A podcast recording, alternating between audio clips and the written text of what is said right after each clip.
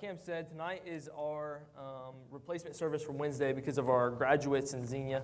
Um, there's quite a few of them this year, and for us to keep going uh, with it this year would have been uh, kind of an empty service on Wednesday because of all our servants have kids graduating. So tonight we're going to be in 1 Peter uh, chapter 1. Um, we're going to be looking at um, something Peter laid out for us here what's really cool about uh, this church service and different things is it's kind of like our sending charge to our seniors. It's kind of how I looked at it. We got a handful of in here. Um, some of them are in our LBI classes right now um, that are going on. So it's kind of like a sending charge for them. So let's go ahead and look at 1 Peter, uh, starting in chapter 1, verse 13. Uh, if you guys don't mind, to stand again, maybe stretch your legs and wake back up. Um, we'll go ahead and read that.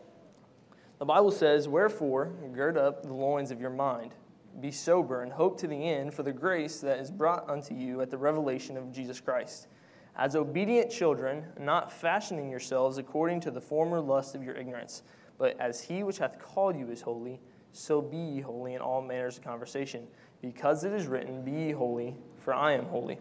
And if you call on the Father, who without respect of persons judges according to every man's work, Pass the time of your sojourning here in fear. For as much as you know that you are not redeemed with corruptible things as silver and gold from your vain conversation received by the tradition of your fathers, but with the precious blood of Christ, as a lamb without blemish and spot, who verily was foreordained, foreordained excuse me, before the foundation of the world, but was manifest in these last times for you, who by him do believe in God, that he raised him up from the dead and gave him glory, that your faith and hope might be in God. Let's pray. Heavenly Father, uh, tonight we want to thank you for this opportunity to be in your house. Lord, we want to thank you uh, for who you are and what you've done. God, I thank you for Brother Cam as he presented your word. But Lord, I pray now as we look at this other portion of Scripture that you would uh, fill this room. Lord, hide me behind your cross. Uh, empty me of myself, that way only you are seen.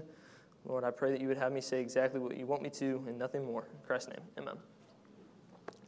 So, like I said, um, this is kind of like our sending charge to our uh, teenagers. So, I have a little statistic here um, just to kind of look at.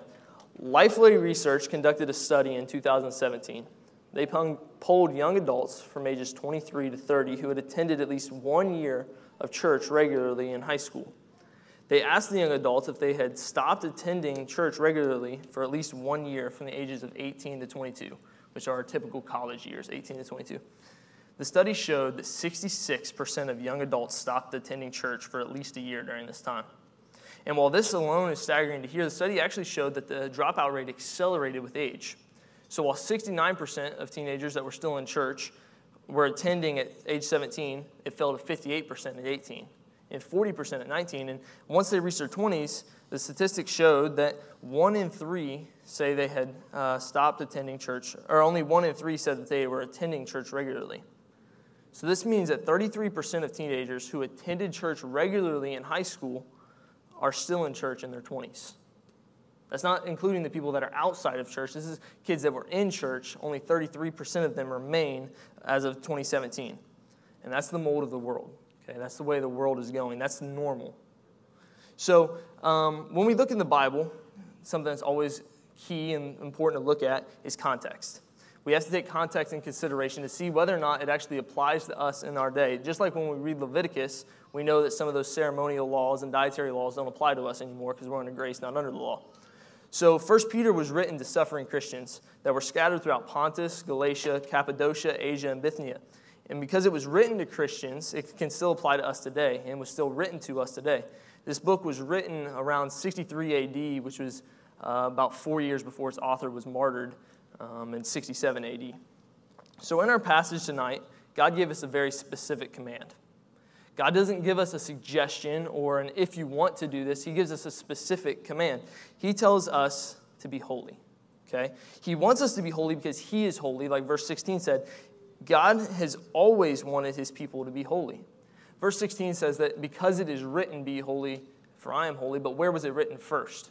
Originally, it was written uh, Leviticus 19 2, which the context of Leviticus 19 is God laying out laws for Israel to separate them from the world.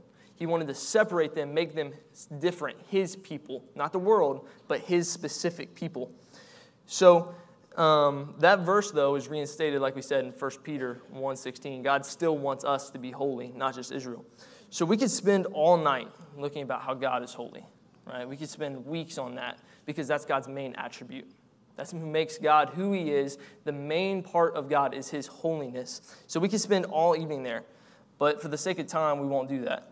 Um, I think there's a single passage that covers the fact that God is holy, and I'm sure almost all of you could quote it.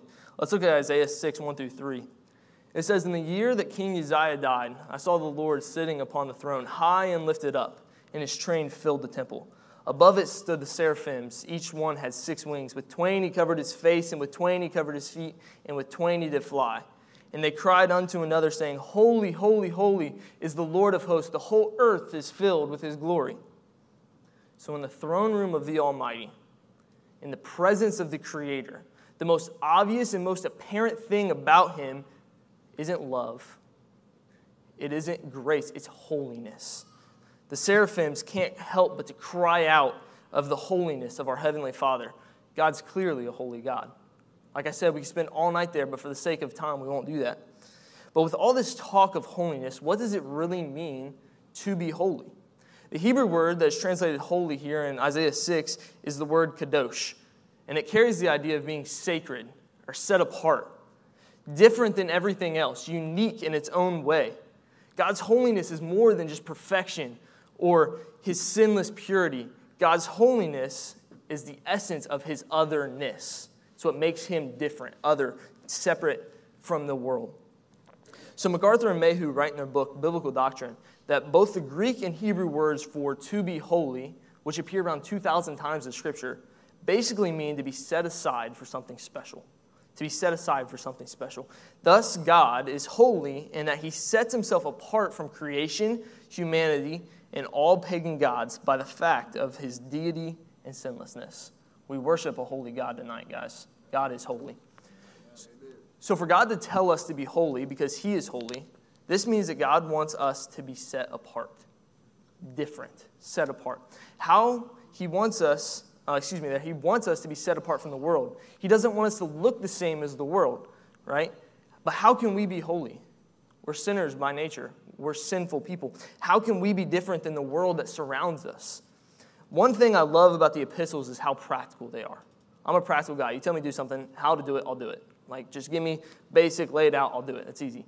So, one thing I love about the epistles is how simple they are. They lay out instructions for our lives so clearly, and Peter tells us how to live out the commandment of holiness in our daily lives, and all we have to do is obey. Isn't that wonderful that God doesn't make his word super hard to understand on the basics? such a blessing. So, number one tonight is holiness starts in our mind. Holiness starts in our mind. Let's look at 1 Peter 1.13. It says, Wherefore, gird up the loins of your mind, be sober, and hope to the end for the grace that is to be brought unto you at the revelation of Jesus Christ. The word wherefore at the beginning of this verse could also be translated as therefore. And as I'm sure you guys know, when you hear the word therefore, you need to figure out what it's there for, right? Same idea here. So in verse 3, in the beginning of chapter 1, Peter highlights that because of God's abundant mercy, he has saved us. Because God is so merciful, He saved us. And because God saved us, we now have an inheritance that is reserved for us in heaven. This inheritance is nothing like the inheritances that are here on earth. It's different. Verse 4, uh, 1 Peter 1 4 says that this inheritance is incorruptible, undefiled, and fadeth not away, and is reserved for us in heaven. So, after we're told of this great inheritance that is now ours because of what Christ has done for us, Verses 12, or 10 to 12, excuse me, highlight the great salvation that made this inheritance possible. Because of what our salvation is, this inheritance is now made possible. Verse 10 shows us that this great salvation was prophesied by the Old Testament prophets, and even they understood the immense grace that salvation came by. The grace is so powerful and unique that even the angels of heaven, as verse 12 says, desire to understand it. They long to look in, but they'll never understand it because they cannot be redeemed. The angels are already, um, they can't be saved. So this is where we come to verse 13. The great doctrine of salvation has just been laid out for us, it's been highlighted. Because of this, because of all of this, wherefore do this? It's our background. Now we take into the doctrine's been laid out. Now it's the application time. So, what is our mind, though? Okay, so the word mind in verse 13 is translated from the Greek word dianoia. Okay? And this word is used 13 times in the Bible. Dianoia is translated nine times as mind, understanding three times, and as imagination once. So the word mind here basically has to do with our understanding or our thought process. Basically, what we would call our mind today. So Peter tells us to gird up the loins of our mind. I don't know about you, I don't say that ever. That's not a phrase I say. So it's not a common phrase that we just say. It, it carries the idea of preparing our minds for action. This metaphor actually is derived from the practice of the Orientals in that area, who, in order to be unimpeded in their movements, were accustomed when they started their journey or engaged in any work, they would bind up their long flowing garments to themselves and then bind it together with a belt. They would take all the looseness and bind it together. It's not flowy, it's not going everywhere. They pull it all together and bind it up with a belt. That way it was in its specific place. And Paul or Peter tells us to do that with our thought process. We aren't to just let our minds flow and go wherever they want because they never stay where they're supposed to be. He says us for us to gird up the loins of our mind, bind it together, hold it in place. Hold your mind in place, otherwise it will always lead into sin. If the mind's left to wander, it will wander into sin. So another word that talks about our thought process in the Bible is the heart right? We see this a lot. The, in the time that it was written, the heart was also looked at as the seat of thoughts and intelligence, basically what we would call our mind in the modern world. And Jesus gives us a, more, a warning about what comes out of the hearts of man. It's in Matthew 15, 19 through 20. It says, For out of the heart proceed evil thoughts, murders, adulteries, fornications, thefts, false witnesses, blasphemies. These things which defile a man, but to eat with unwashed hands defile not a man.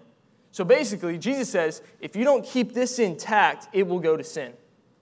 It will. It just that's where all these sinful things come. is from the heart of man, which is understood as the seat of intelligence, our mind, where our thought process comes from. So Peter tells us, because that's where all sin comes from, to bind it together, hold it in place, hold it to holiness. Another warning about guarding our hearts in the Bible comes from King Solomon, the wisest man, second only to Jesus Christ, to ever walk the earth. And it's Proverbs 4.23. It says, Keep thy heart with all diligence, for out of it are the issues of life. That word heart there, again, talking about thought process, your mind, keep it, guard it with all diligence. That word keep there has the idea of it's kind of like a, um, excuse me, it's kind of like a base, a war base. And they said to keep it was to guard it, to hold it down the fort to guard it. And Solomon says to guard our hearts with all diligence, because out of it are the issues of life. Guard your mind. It's the first step in holiness. If we let this go, it all goes. If we can't think right, if we can't get this right, nothing else will be right. So the next thing that is in that verse in 13, it says to be sober. And this entire phrase comes from the Greek word nepho, uh, nepho, excuse me. And it just carries the idea of looking out for danger. What's that verse that says, Be sober, be vigilant, for your adversary, the devil, roameth about like a roaring lion, seeking whom he may devour, right?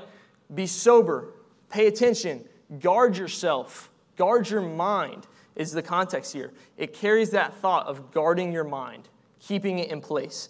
And then the final part of that verse is rest your hope fully on the grace of Christ. It says, Hope to the end for the grace that is to be brought unto you at the revelation of Jesus Christ. This part of the verse tells us to rest our hope completely in the grace of Christ. Think about this without the grace of Christ, we could never be holy. We could never be in a right standing with God if it weren't for the grace of Christ. So rest our hope fully on that grace that is in Christ. You would be dead in your sins without that grace. This same grace is the grace that will be brought to us at the second coming of Christ, which is referred to at the end of this verse. So, this is where our holiness begins. It starts in the mind. Before it can be transitioned into the way that we live, we have to have it right in our mind. If we don't start right, we'll never be able to live right. So that's my first point. Looking at number two now, holiness shows in our lives. starts in our mind and now it shows in our lives. 1 Peter 1.14 says, As obedient children, not fashioning yourselves according to the former lust of your ignorance. So we're supposed to live as obedient children, okay? Living obedient to the Heavenly Father. In fact, the word hupa, oh, excuse me here, hupa, oh man, hupa okay, okay? And That's just translated as the adjective obedient. In our English Bible, it's translated as the adjective as obedient. But in the original Greek, it's actually a genitive noun. So, what this means is that obedience is what characterizes every true child of God, and it separates true Christians from false Christians which are called the children of disobedience in Ephesians 2 2, which says, Wherein in time past you walk according to the course of this world, according to the prince of power of the air, that the spirit that now worketh in the children of disobedience. So, obedience is what separates us. It's what identifies and characterizes a true believer from a false believer. We used to be like the world. We used to. But God saved us. We're no longer supposed to look like that. We're called to be holy, set apart, different. And if we're the same, how are we holy? Let's look at the rest of that passage, Ephesians 2. Uh, let's look at verses 2 through 6. It says, Wherein in time past you walked according to the course of this world, according to the prince of the power of the air, the spirit that now worketh in the children of disobedience, um, whom, among whom we also had our conversation in time past in the lust of the flesh, fulfilling the desires. This is talking about our life, fulfilling the desires of our flesh and of the mind, and we're by nature children of wrath, even as others. But God, but God. Those two words are so key in the Bible, so many places. Romans 5 8, like Cam was talking about, but God commended his love. Those two words are so key. But God, who is rich in mercy, for his great love wherewith he loved us, even when we were dead in sins, hath quickened us together and made us alive with Christ. By grace ye are saved, and hath raised us up together and made us to sit in heavenly places with Christ Jesus. We used to fulfill the lust of the flesh. We used to. In time past, in the past, before God quickened us or saved us, we lived according to the flesh. But guess what? God separated us from that old way of living. He doesn't want us to live according to the flesh anymore. That's not why He died for us. He saved us from that lifestyle. We're not to live that way anymore. Look in your Bibles at 2 Corinthians 5. This is really, really cool if you guys want to see this for yourself. It's 2 Corinthians 5, verses 15 and 17. It says, And that He died for all, that they which live, spiritually speaking, should not henceforth live unto themselves, but unto Him which died for them and rose again. Jump to verse 17. Therefore, if any man be in Christ, he is a new creature. Old things are passed away. Behold, like Pastor says, highlighter, pay attention, all things are become new. Old things are gone. They're gone. All things are new. Christ died for everyone, according to verse 15, and anyone can accept salvation. But those that accept life in Christ are not supposed to live for themselves anymore. They have to live for the one that died for them. Verse 17 if anyone is in Christ, right, and has accepted him as uh, his, their Savior, they're a new creature. Old things are passed away. Stop living in the old you and start living holy. All things are become new. Highlighter, all things are become new. We can't keep living the way that we wanted to. It's not how that works. In verse 14, our home text, home text says to stop fashioning ourselves to the former flush, uh, lust. Excuse me. Stop conforming to the world. Fashioning means to conform, to push into a mold. I think of Play Doh. I'm a visual guy. When you put that Play Doh in the cup, it forms it. We're forming ourselves to this world. Let's look at uh, Romans 12, 2. It says, Be not conformed to this world, but be transformed by the renewing of your mind, again, that you may prove what is that good and acceptable and perfect will of God. Listen, this is really, really key. Conformed is not separate. It's not. If you're conformed to this world, you are not separate. You're the same. You're the cookie cutter mold. Everybody looks the same sinful, sinful, sinful, sinful. We're not supposed to be that cookie cutter mold. Conformed is not holy. It's not. Stop being conformed to the old lust of your flesh and be transformed by the renewing of your mind so that you can be holy just like our God is holy. Verses 15 and 16, our home text says, But as he which hath called you is holy, so be holy in all manners of conversation, because it is written, Be holy, for I am holy. Because he that called us, or in other words, saved us, is holy, we have to be holy. The phrase in all manners of conversation could also be translated as in all manners of our life. Every little part of our lives is expected to look like God. We're commanded to be holy in every manner, separate in every manner of our lives. This means you can't be holy on Sunday and look like the world on Monday. That's not how that works. God says holy in every uh, manner of our lives, every little part. You can't be holy at work because everyone knows you go to church and then come home and not be holy to your family. and the vice versa. You can't live like the world because you don't want to be known that you're a Christian and then come holy, home and try and be holy to your family. It's not how God says to live. Be holy in all manners of conversation. Every part of your life, you have to be holy. Holiness is the key part in the Christian faith, and without it, we're no different than the world. It's what separates us from the ungodly. We're called to be in the world, but not of the world. It's what separates us. Holiness is the way that we can stay in the world, but stay separate from the world. That's what holiness is. So, number three here, as we're still moving, is uh, holiness came with a cost. Holiness came with a cost. Uh, 1 Peter 1 18 19 says, For as much as you know that you were not redeemed with corruptible things as silver and gold from your vain conversations, received by the tradition of your father, but with the precious blood of Christ, as a lamb without blemish and without spot. That's what we were redeemed with, the precious blood of Christ. As the final reason for our holiness, Peter reminds us of the cost. Without Christ, we could never be holy. Our holiness wasn't free. In fact, our holiness wasn't even expensive on earthly standards. The Bible says that we weren't bought out of our vain lifestyle with earthly money, with silver and gold. It, your salvation wasn't $9.99, guys. It wasn't. It bought with a price, okay? Our salvation cost God the Father his Son. Our salvation cost the Messiah his life. Our salvation was purchased with the precious blood of Christ as verse 19 puts it. The word precious here in the Greek is timios. Timios carries the idea of being the most precious or especially dear. Talk about something that's close to your heart. The precious blood of Christ was dear to God, was dear to Christ. And that's what he paid for our salvation. That's what he paid for us to be redeemed, was that precious blood of Christ. Christ didn't suffer on die on a cross so that you could be your own. He didn't do it. That's not how this works. Christ didn't pay for your salvation so that you could have a free ticket to heaven. He bought you so that you could live a holy life, separate to Him and for Him, for His work.